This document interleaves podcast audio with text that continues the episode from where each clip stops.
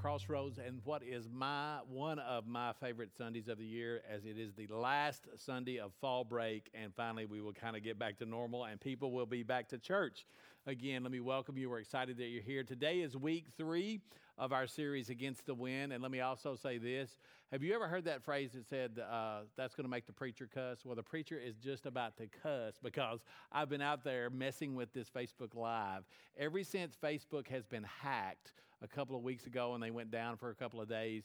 We've had problems, so we didn't have a Facebook Live last week. And I worked on it Monday of this week, and it was supposed to work today, and it didn't work again. So it's so frustrating. And I'm like, okay, God, what's going on? Maybe it's just kind of an indication that people need to come to church, right? I mean, so again, we love doing it, and we're going to continue to do it. But I'm just like so frustrated as to the very reason why it would not work. So I was out in the lobby until just a moment ago, and Hopefully, it doesn't affect me too much today, but I am so ticked at technology. It is just like, I'm like, dude, it, it, because see, it, it's, all automated. It just does it itself, and we don't have to worry about it. You know, Tim manages the cameras back in the back, and we do, we, do, we don't have to do anything. So, again, uh, we're Facebook liveless today. Does that make sense? So, I'm glad you're here. The only portion of this service that will be available will be the audio, and it will be available at crossroadslebanon.com uh, forward slash media. Let me ask you a question. Uh, I think, or let me just make a statement first and then ask you a question. I think all of us would agree that the last 18 months since March 2020 have been honestly like no time in the history of our lives. I mean, none of us have experienced anything like we've experienced the last 20 or the last 18 months since March of 2020. So this morning, if, if, if I were to ask you, how would you describe the last 18 months, not out loud, but to yourself? If I were to ask you how you would describe the last 18 months, what would you say? I mean, what would you say? What, what's, the, what's the wordage that you, the verbiage that you would use to describe the last 18 months? I guess it's about 17, 18 months since March 2020. Let's take it one step further. Let's, let's don't use a bunch of words to describe uh, the last 17 or 18 months. Let's use one word. Because if I were to ask you, give me one word that describes the last 18 months, some of you would say pandemic. Some of you would say uh, inconvenient. Some of you would probably say uh, COVID, COVID 19. And, and again, while those words may apply to the last 18 months and the, and the life that you've had to live and the life that I've had to live, I don't think those are the words that describe where we've been the last 18 months.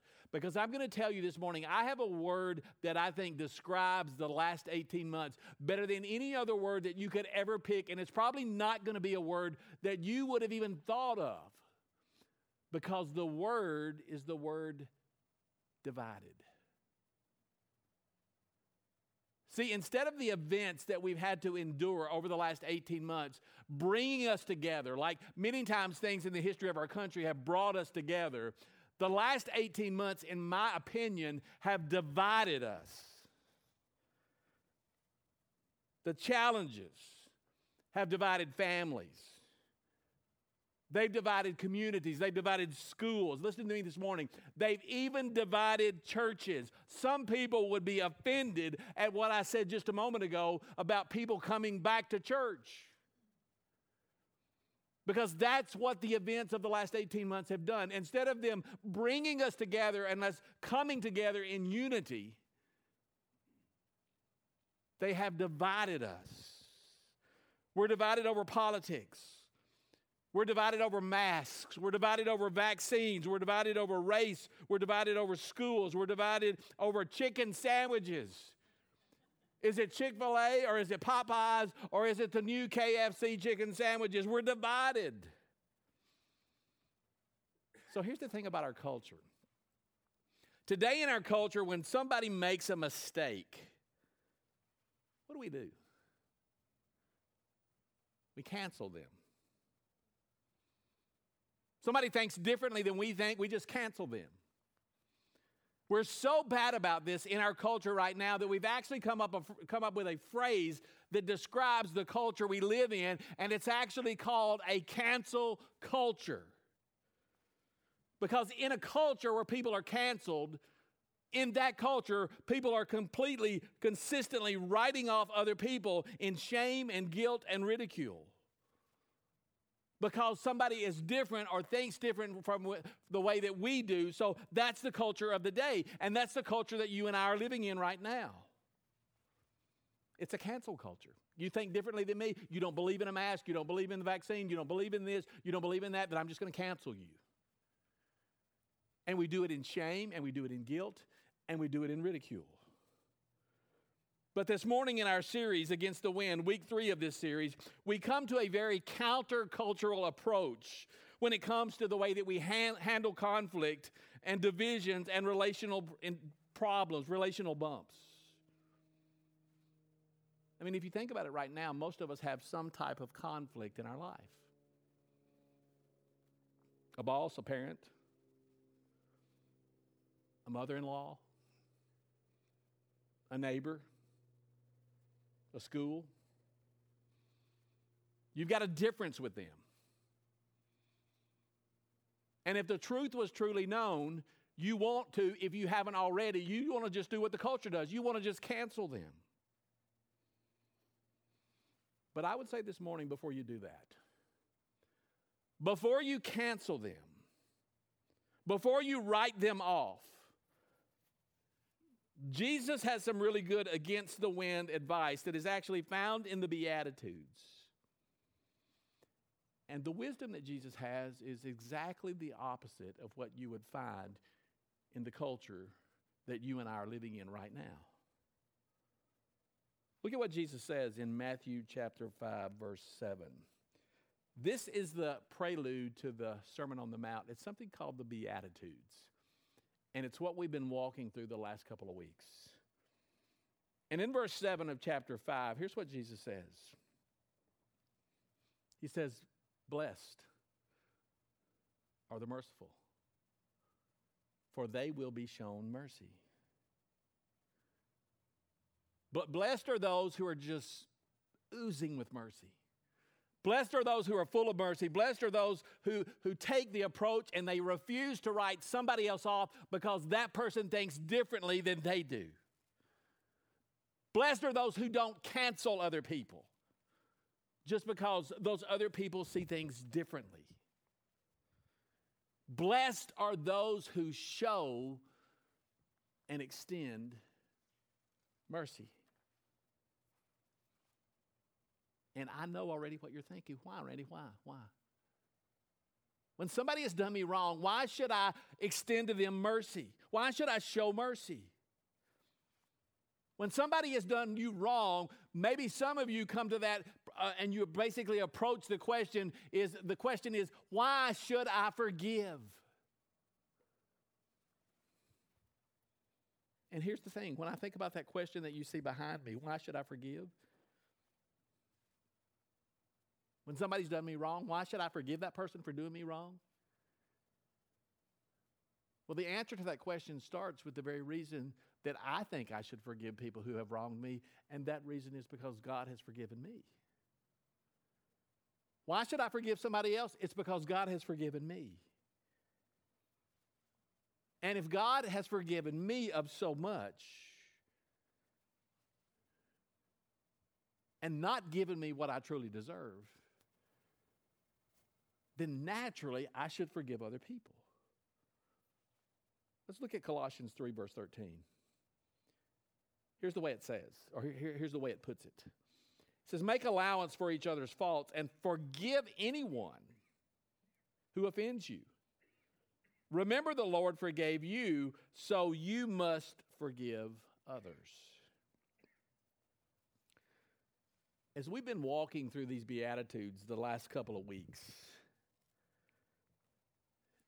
and if I'm that person as I walk through these Beatitudes, if I'm the person that has invited God into my life, if I am poor in spirit, and if I'm that person that's mourned over my sin and I've humbled myself before God, and if I'm actually hungering and thirsting after righteousness, and if I have experienced forgiveness for my sin,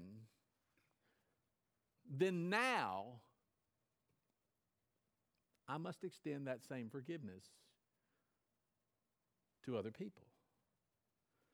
Romans chapter 2, verse 4. Don't you see how wonderfully kind, tolerant, and patient God is with you? Does this mean nothing to you? Can't you see that His kindness is intended to turn you from your sin? So, so if God has given me forgiveness, if God has given me grace when I deserved anger, then who am I to withhold that from those other people who, in some way, shape, form, or fashion, have hurt me? Now, I want you to grab onto this. I want you to grab onto this. I want you to hear what I'm about to say. You will never have to forgive anyone more than God has already forgiven you.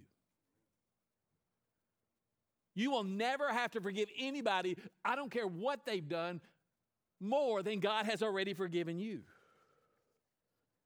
And I know some of you that are listening to me and you're saying to yourself, well, Randy, I, I can't think of anybody in my life that I haven't forgiven. And I knew some of you would be arrogant enough to think that, that, that you know, that I, I just knew you would be saying, you know, I'm, I'm, I take care of that. But let me, let me help you understand that there probably are some people in your life that you haven't truly forgiven. I mean, think about it like this do, you have anybody in your life that hasn't paid you back money that they owe you?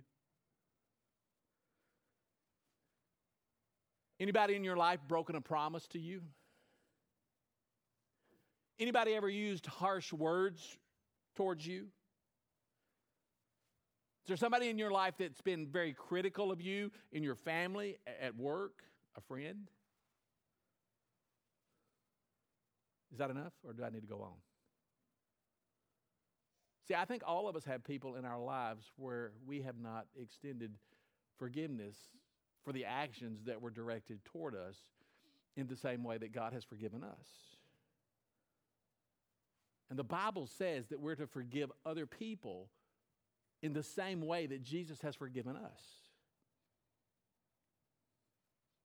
So, do you understand what that means?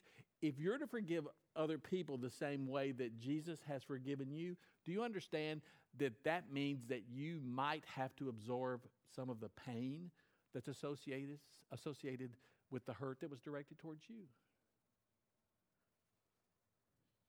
Just like Jesus absorbed the pain on the cross.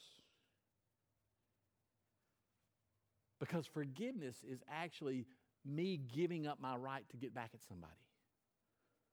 Forgiveness is me giving up my right to retaliate.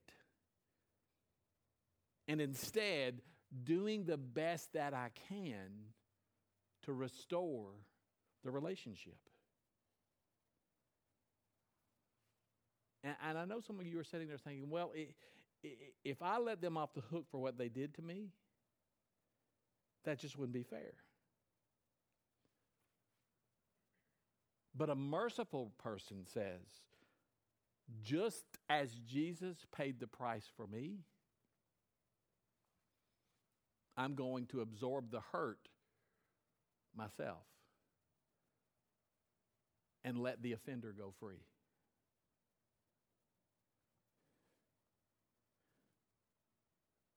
Because you see, here's the thing we, we owe God. We owe God. God didn't give us what was fair, He gave us His Son. And He, His Son, Jesus Christ, paid the price that our human sins racked up.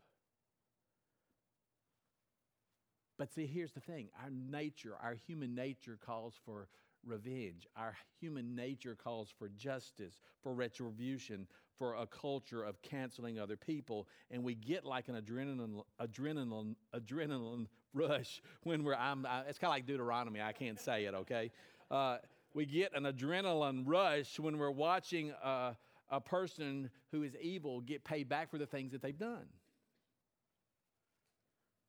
We're, we're, we're hypnotized in believing that freedom actually lies in revenge. But that's a lie. And therein lies the second reason I must forgive. I must forgive because God has forgiven me. But I also must forgive because bitterness never works. See, we love getting revenge with people. There's only one problem with that it simply doesn't work. Revenge and bitterness never releases us. Instead, it only makes us go deeper. So, knowing that, let, let, me, let me share some scripture to help you see this and understand this. Look at Job chapter 5, verse 2. To worry yourself to death with, with resentment would be foolish, a foolish, senseless thing to do. Now, leave, that up there, Tim, just a moment. Notice the word foolish. Why does the writer use the word foolish? Because resentment causes us to do foolish things. And the foolish things that we do only end up hurting ourselves. If I put it honestly, bitterness and living with bitterness is stupid. Look at Job chapter 18, verse 4. You are only hurting yourself with your anger. You're just living your life and you're stewing and spewing about something that somebody did to you. And let me tell you this morning what they did to you, they may have already forgotten about what they did to you. As a matter of fact, it may have been so long ago that they did something to you that the person who did that to you, they've already passed away. But you're still holding on to it. And in your anger and in your bitterness, you're allowing that situation and that person to hurt you. And here's what I want you to hear me say listen to me resentment can't change the person or the problem or the past. Resentment only hurts you. I have never spoken with somebody who is carrying around bitterness. And that person told me, Randy, I get up every morning and I feel so good because I'm bitter. I've never had anybody tell me that. The most unhappy people that I personally know are the people who are day to day living their life, and instead of letting it go, those people are carrying a grudge. They are the most unhappy people that I know. Look at Job 21. It says some people stay healthy till the day they die. They die happy and at ease. Others have no happiness at all. They live and die with bitter hearts. Research tells me that the unhealthiest emotion that people have is the emotion of resentment. Because resentment, listen, listen to me this morning, resentment is like carrying a cancer with you, and that cancer is eating you alive. And that cancer has physical consequences. And it's been my experience in looking at other people's lives that a lot of people, listen to what I'm about to say, a lot of people stay physically sick simply because they have unresolved bitterness in their life. Now, listen to what I'm about to say. I'm going to go against the FDA or the World Health Organization. I'm going to go against everybody right here when I say this. It's not so much about what you eat, it's about what eats you. That's what'll kill you your bitterness and your resentment. Because nothing drains you like bitterness. Because when you hold on to bitterness and resentment, it drains your body of energy and it prolongs the hurt, and it is emotional suicide that ultimately leads to depression and additional stress and fatigue. So, for many reasons, listen to me this morning Unforgiveness is just a bad option. Here's the third reason why you and I need to forgive. I need to forgive other people for what they've done to me because I'm going to need more forgiveness in the future. Amen? I'm going to need more forgiveness in the future. Unless you plan on living a perfect life from today on, you're going to be like me and you're going to need forgiveness in the future. Go back to the words of Jesus in this beatitude, Matthew chapter 5 verse 7 it says, "Blessed are the merciful, for they will be shown mercy." That is simply saying that if you give mercy to other people, then you're going to receive mercy. Blessed are the merciful, for they will be shown mercy. I want to show you something this morning that I bet you've never seen because here's the thing Jesus taught us to pray in the Lord's Prayer. Lord, forgive us our trespasses as we forgive those who trespassed against us. Now, let me tell you this morning, you've heard that. Lord, forgive us our trespasses as we forgive those who trespass against us. Did you see what Jesus is teaching in the model prayer? Do you understand the significance of that? Because that can be a dangerous prayer. Because as the Lord forgives your trespasses, as you have forgiven those who have trespassed against you, then the question is how forgiven are you? If God is forgiving you the way that you have forgiven other people. Ooh, that's that's see that's that's big.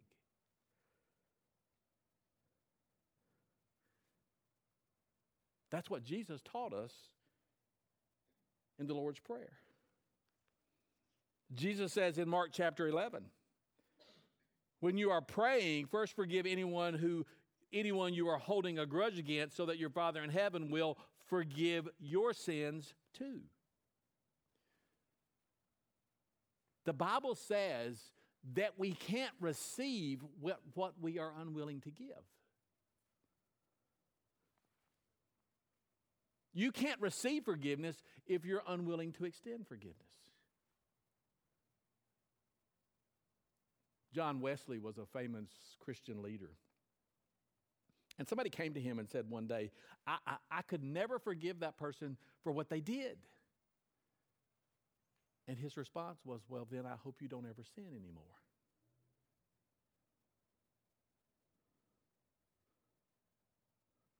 So let me ask you who do you need to be merciful to today?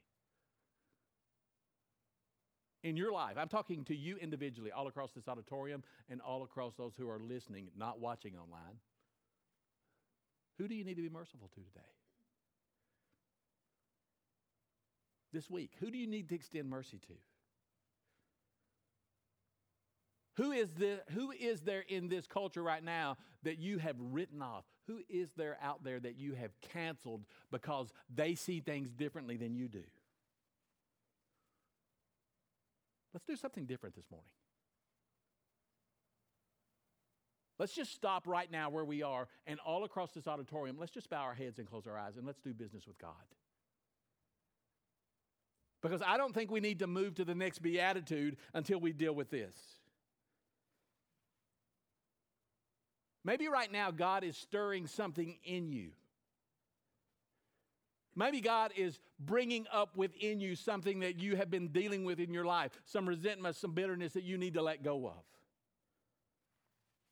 Maybe right now where you're seated, maybe you need to get on your knees and you need to say, God, thank you for being so merciful to me and extending your grace to me through Jesus Christ. Maybe right now, where you're seated with your eyes closed and your head bowed, you just need to admit that you haven't been merciful to other people. And that instead, you have held on to bitterness and you've held on to anger and you've held on to resentment. And my thirst for revenge has been too much for way too long. So let's just stop right here, every head bow, every eye closed, and let's just pray.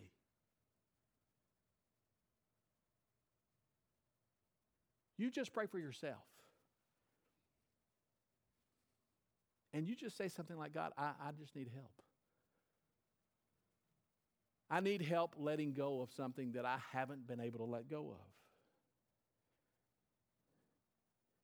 And because, God, you have given, forgiven me of so much, this bitterness, this resentment that I'm carrying is tearing me up inside. And God, because I know that I'm going to need more mercy and more forgiveness in the future, I choose this moment on October 17th at Crossroads Church to forgive other people. I choose to forgive them for what they've done to me. So, right now, with every head bowed and every eye closed, I command you, let it go. Let it go in Jesus' name.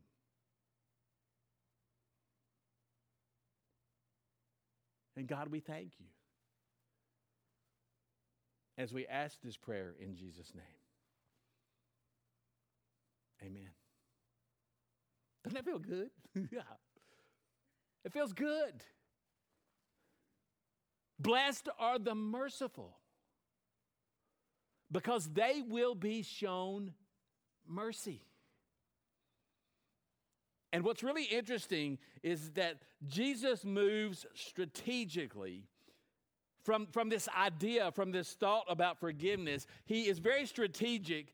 He moves to what I say is this next kind of against the wind attitude that we find in the next verse, where he says this in Matthew 5, verse 8. He says, Blessed are the pure in heart, for they will see God. Let's test this morning. Let's do a little pure in the heart test this morning. Because I think many of you, like me, pretend to be more than you really are. So we'll see if any of these are something that kind of resonate with you. I'm going to check and see if you're really pure in heart. How many of you have been watching television? You're by yourself, you're in the house, you're watching television, you're watching a movie, and you hear a car pull up, and you turn the TV off and you go pretend like you're doing something else. so that when they come in, you'll be doing what you were supposed to have been doing in the first place.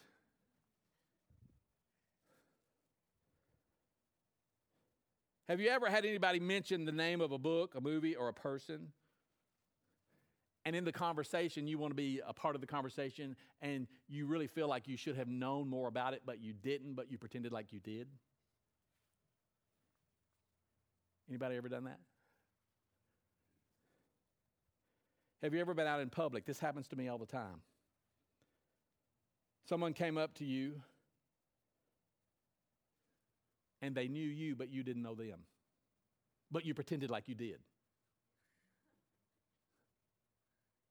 See, I don't sometimes I don't know how to respond because people will see me and I can see that they know me. And I can tell that they know me, and they may have been to church here. They may have been one of the people who have come and gone from church here, and I just don't remember them. I went to Town Square Social last Sunday, and I sat with all of my friends. It was just me, okay? So I was sitting there having lunch after church, and, and, and so somebody kept looking at me and was waving and stuff. And I, I, I didn't wave at first, and then they started kind of jumping up and down and doing all this stuff. And so then I knew two of the people, and they are people who used to attend church here. And uh, there was another group there. Well, they, they got their seat, and so uh, lucky for me, their seat was right next to the door that I had to pass them when I left. So I go past them, and of course, you know me. If you know me at all, I, am going to stop and talk to you. And so the, the, first group of people I had seen the last time I was at Town Square, and uh, they said, You're just here all the time. Well, I'm not there all the time. I do go some. They have great wings, by the way. Anyway, so. Uh, I said, Yeah. I said, Good to see you guys. And then the other lady piped up and she said, Hey, you may not remember. Do you remember me? I used to go to Crossroads too. And I was like, well, and I'm going to be honest with you. I had just said, you know, you look familiar, but I don't really remember. And if I'm being totally honest with you, she didn't even look familiar. I just said that to try to get myself off the hook, you know? That's the way we do. That's exactly the way we do. Trying to look better than we actually are is something that happens all the time especially in the church. Because there's something in all of us that makes us want to look more patient and more generous and more spiritual and more kind than we really are. That's nothing new. That's the culture that Jesus lived in. Jesus was teaching in a culture that was obsessed with the outside appearance, that was ex- obsessed uh, with looking good on the outside, with ceremonial cleanliness. They were obsessed with the outside while not being concerned about the inside. And Jesus would say that those spiritual leaders of his culture were like whitewashed tombs. You look beautiful on the outside, but the inside are full of dead men's bones. So Jesus was speaking into that culture. And listen to me this morning, I want you to hear what I'm saying. Jesus is speaking into this culture. When Jesus says what we find in Matthew chapter 5, verse 8, he said, Blessed are the pure in heart, for they will see God. What does it mean to be pure in heart? Well, see, when I talk or when you talk about the heart, we're oftentimes referring to the, the heart of our emotions. I just love you with all my heart. That's the heart that you and I, when we speak of the heart, that's the heart that we're referring to. But in that culture, that audience that was listening to Jesus, when they were referring to the heart, they were referring to your mind or to your will. Look at what it says in Proverbs 4, verse 23. I love this verse. I, I have actually spoken on this verse hundreds of times. But the writer in Proverbs, the book of wisdom, says this He says, Guard your heart above all else, for it is your heart that determines the course of your life. The heart is like going to the airport, the heart is like the control tower. The control tower controls all the flights where they land, where they take off, where they go after they land. The heart is the control tower that, that, that really determines our affections, our desires, our thoughts, our reasoning, our imagination, our, our conscience, and our beliefs. And Jesus comes along and said, Love the Lord your God with your heart, your mind, and your strength. And the heart is the place where the motives for everything that you and I do, it is the place where those motives actually originate. So when Jesus was saying, Blessed are the pure in heart, here's what Jesus was saying. Jesus was actually saying that a pure heart equals authenticity.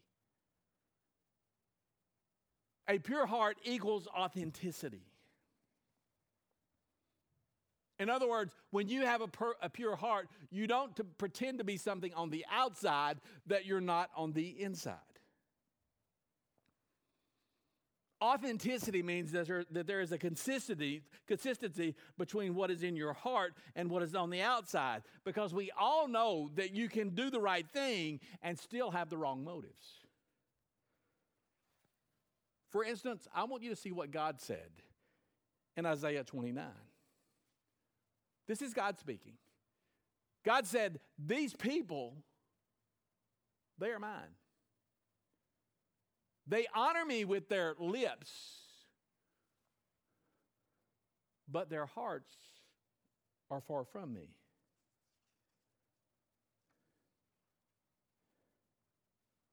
See, I think this is really hard for many of us because so many of you, like me, are used to wearing a mask out in public and covering up who you really are. I mean, think about it. The last 18 months, we've gotten really comfortable wearing a mask, a physical mask.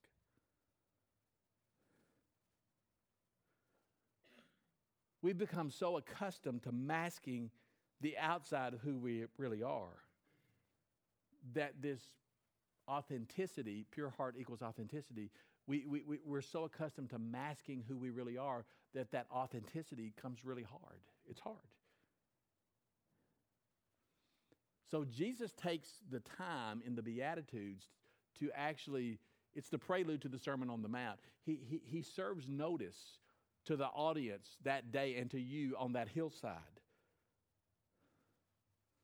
To let those people know and to let you know this morning that his fundamental focus, the fundamental focus of Jesus Christ, your Savior, is always going to be your heart. It's always going to be the inside. Because the people with a pure heart, it's the people who are authentic. Those are the people who are going to be blessed. But if you live your life in phoniness and fakeness, you're going to be miserable. Blessed are the pure in heart. Blessed are the authentic. Blessed are those who have that consistency between what's on the outside and what's on the inside. So, how do we get a pure heart? Because the Bible's really clear. The Bible tells us our hearts are not pure. How do you get a pure heart? You need Jesus. You need Jesus to purify your heart. Because the Bible tells us that the heart is deceitful above everything else. It's deceitful above all things, and it is desperately wicked.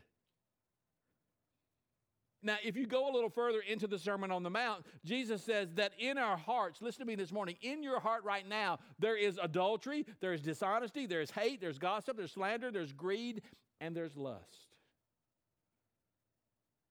But Jesus can cleanse our hearts. Because Jesus is the only one who can make your heart pure. Hebrews 10, verse 22. Let us draw near to God with a sincere heart and full assurance that faith brings, having our hearts sprinkled to cleanse us from a guilty conscience, and having our bodies washed with pure water. Look at the word pure right there at the very end. We get our word cathartic from that word. A doctor uses a catheter to cleanse the body of physical impurities. I remember one time having a catheter myself. You can imagine. I didn't realize that they had given me a catheter and that they had taken it out until I went to the bathroom and I realized that I had had a catheter. And I spoke in tongues and jumped and ran and did all kinds of things when I did because I did not realize. But again, the body has physical impurities, and a doctor uses a catheter to cleanse the body of physical impurities. The Bible speaks of a spiritual catharsis that actually cleanses the body or cleanses the heart, and it's found in Acts 15, verse 9. Look at what it says He purified their hearts by faith. That's a spiritual catharsis that cleanses the heart. Because when we say yes to Jesus, that we believe He is who He says He is, that He is the Son of God, and I actually repent of my sin, and we are not afraid to confess Him and be baptized in Him, then He purifies, He cleanses our hearts. God says in Ezekiel 36, I will give you a new heart and put a new spirit in you. He spiritually purifies our hearts with His blood. It's falling on our knees and saying, God, through the blood of Jesus, change my heart. Forgive me. Purify my heart. Cleanse me. So, how do you keep a pure heart? We know how to get a pure heart. How do you keep a pure heart? How do you live your life and stay clean? Well, you must continuously keep leaning into God's grace. Because none of us are going to be perfect. But there's something else you must do. You have to realign your priorities. Look at Exodus 20, verse 3. You shall have no other gods before me. The very first commandment that God gives you and me is that He should be first, that we should have no other priorities in our lives. In Exodus 20, verse 3, God tells us straight out of the chute, He's not going to play second fiddle to anyone or to anything. You shall have no other gods before me. So, how do you know what's first place in your life? How do you know what your priorities are? Well, I'll tell you the first place that you can look, and that's in your accounting. The accounting of your life. How are you spending stuff? Time, talent, treasure. Look at what Jesus says later on in the Sermon on the Mount, Matthew 6. He says, Do not store up for yourselves treasures on earth where moss and vermin destroy and where thieves break in and steal, but store up for yourselves treasures in heaven. And then he says this For where your treasure is, there your heart will be also. Jesus is saying that wherever you invest your treasure, what's that? What's that? What, what's your treasure? Your treasure is your time and your talent, it's your money. Wherever you invest those three things, that's where I'm going to find your heart. I mean, I could ask you right now what is occupying first place in your life. But you know what would tell me the honest truth? You would probably tell me one thing, but you know what would honestly tell me the truth about what's occupying first place in your life? It's looking at your calendar. It's me taking your phone or however you keep your calendar. It's looking at your calendar and not just looking at your calendar, it's looking at your bank account. Because that would tell me the story about what you have as it relates to being first placed in your life. Again, I want you to hear what I'm saying, regardless of what you would tell me. The way that we spend our time, the way that we spend our money, that's going to tell us where our heart is. So, so let, let, let's say that you develop a pure heart. Let's say that you have an authentic heart. Then what's the result of an authentic heart? What's the result of a pure heart? Well, Jesus says that there are things that you can expect as you live a life of authenticity, the same on the outside as you are on the inside. The, the, the person who has the pure heart. The very first thing that Jesus says that you can expect if you're the person who has a pure heart, he says this He says, You're to be happy. You're to be happy. Happy are the pure in heart. And do you know why they're to be happy? Because you're going to live your life and you're not going to be phony. You're going to be authentic. And you're not going to be faking it anymore. You're not going to be pretending to be somebody that you're not. So that you can get the applause of other people. You're going to be happy when you have a pure heart. And Jesus also says this if you have a pure heart, you're going to see God. You will see God. I wear glasses, as you can tell. I'm due for a new set, pair, whatever you call them. This morning I got up a little bit later than I normally do and got ready and went to the office. I always kind of look over my notes to see what I'm going to say. And I noticed when I looked down that things were kind of blurred. And I did this. Ooh, they still look bad now. And there was a big fingerprint on the right lens here. because during the night I had reached over to grab my glasses on the nightstand and I had put my finger on that lens and there was a big fingerprint there. And I took a little yellow glass cloth that I have there on my desk and I cleaned it off and I could see my notes much clearer than I was able to before that.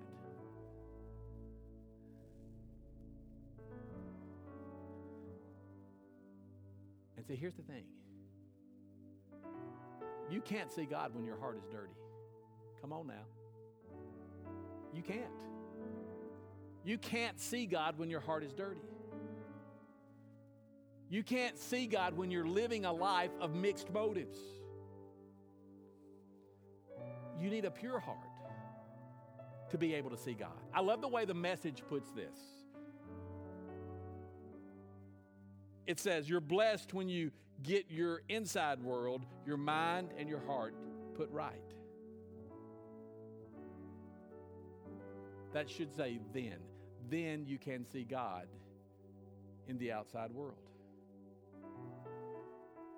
Listen to me this morning. I want you to hear what I'm saying. When your heart is pure, pure, when you have a pure heart, you're going to see God working. You're going to see God working in your life. When your heart is pure, you will see God moving and leading in your circumstances. Listen to what I'm saying. When your heart is pure, you will see God in other people and you will see God in heaven When you get your heart right internally, then you know what happens? You start seeing God everywhere externally. So here's something that I think we need to understand Jesus is not at war with your heart, Jesus is at war for your heart. And it's why he wants you to go against the wind and live a life that is opposite of what the culture is telling you to live. Instead of living your life and carrying a grudge, instead of being full of resentment and bitterness and canceling everyone, Jesus knew that afternoon on that hillside above the Sea of Galilee that you're going to be much happier if you're full of grace and mercy. Because in turn, you will be shown mercy. Jesus is after your heart because he knows that being the same on the inside and the outside, that's the key. It's the key to seeing God in, at work in your life now and forever. So today I want to give you an opportunity that if you have never surrendered your life to Jesus, I want you to do that. I want to give you an opportunity to put your trust in Him. Because that thing that you have been resisting, it's the very thing that can change your life. And many people that are seated around you right now, they already know that. Would you bow your heads and pray with me, please? You know, when somebody places their faith in Jesus Christ, I want you to hear what I'm saying. When somebody places their faith in Jesus Christ, the next step that we urge them to take is the step of baptism. And baptism is a symbol.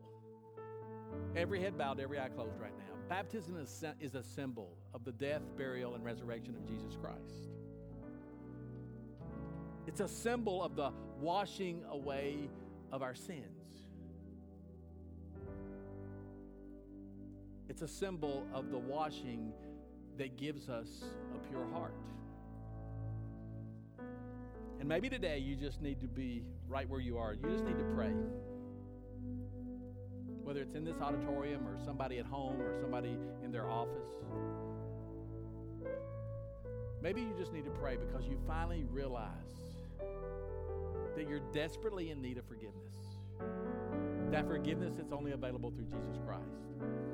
You want to be a, a person who extends forgiveness the way that forgiveness has been extended to you. You want to be a person that's full of mercy so that you can extend mercy to others. You want to be the person who lives their life with a pure heart, not a life full of bitterness and resentment and anger that cancels other people because they see things differently than you do. So maybe right where you're seated, you just simply pray, God, today, I believe that Jesus is who he says he is. He is the author, the finisher of my faith. He is the one who paid the price that my human sins have racked up.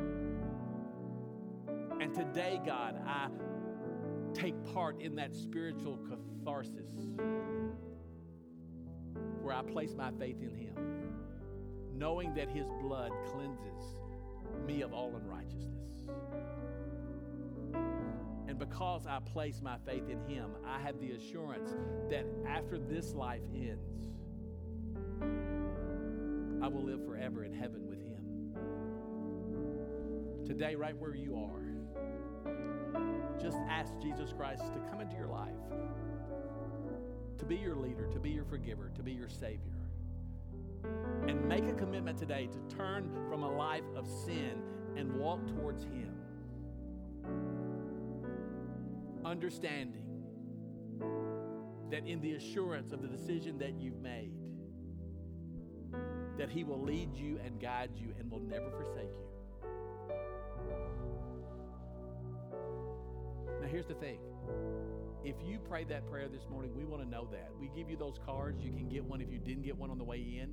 And you can say, Today I made a first time decision to follow Jesus Christ as my Lord and Savior.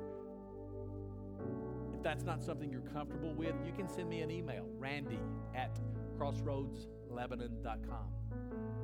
We want to celebrate with you we also want to lead you into that next step, which is baptism, which we're going to do here in the next two or three weeks. We've prolonged this way too long, and it's my, it, it comes back to me. But we're going to do that at the end of this month, the 1st of November. So if you've made a decision today or previous to today and you've never been baptized, let us know that so we can include you. You'll see more information about that in the coming weeks. God, we're so thankful for this day, for this opportunity even in the frustration of technology, you knew before what was going to happen today and you had a reason for it. You have here who you wanted here, it was predestined. Because you knew who needed to hear what they needed to hear. And God, we're forever thankful for our Savior, Jesus Christ, your Son. That because of His actions, his sacrifice, that we have the hope of eternal life that is found in him. We want to be people who extend forgiveness to others the way it's been extended to us, people who are full of mercy. Blessed are the merciful. God, we thank you so much for this time as we ask this prayer this morning in Jesus' name. Amen.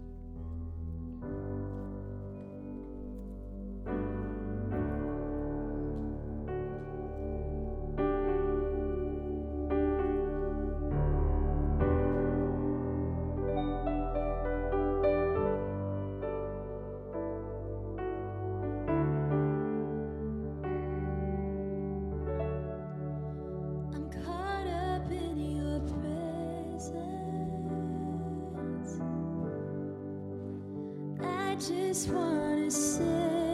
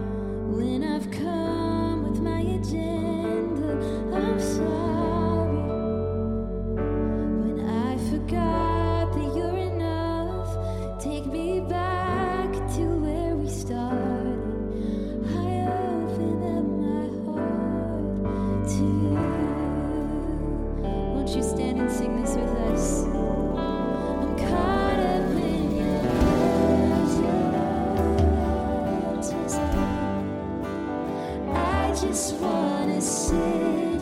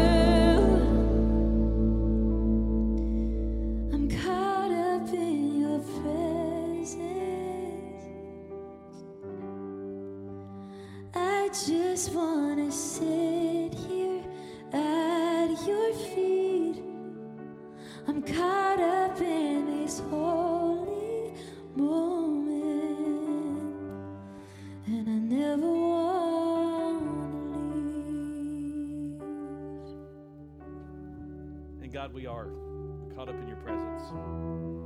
We're thankful. We're most thankful for Jesus and the forgiveness that is extended to us through him. And thankful that we can be those who extend that same forgiveness to others. Blessed are the merciful, for they will be shown mercy. Let us live a life that goes against the wind. Not a life that's full of bitterness and resentment and anger, but one that extends forgiveness and mercy to others in light of this culture that we live in, which really is described as a cancel culture. Just because people think differently than we do, let us still extend mercy and forgiveness to them. As we ask this prayer this morning in Jesus' name.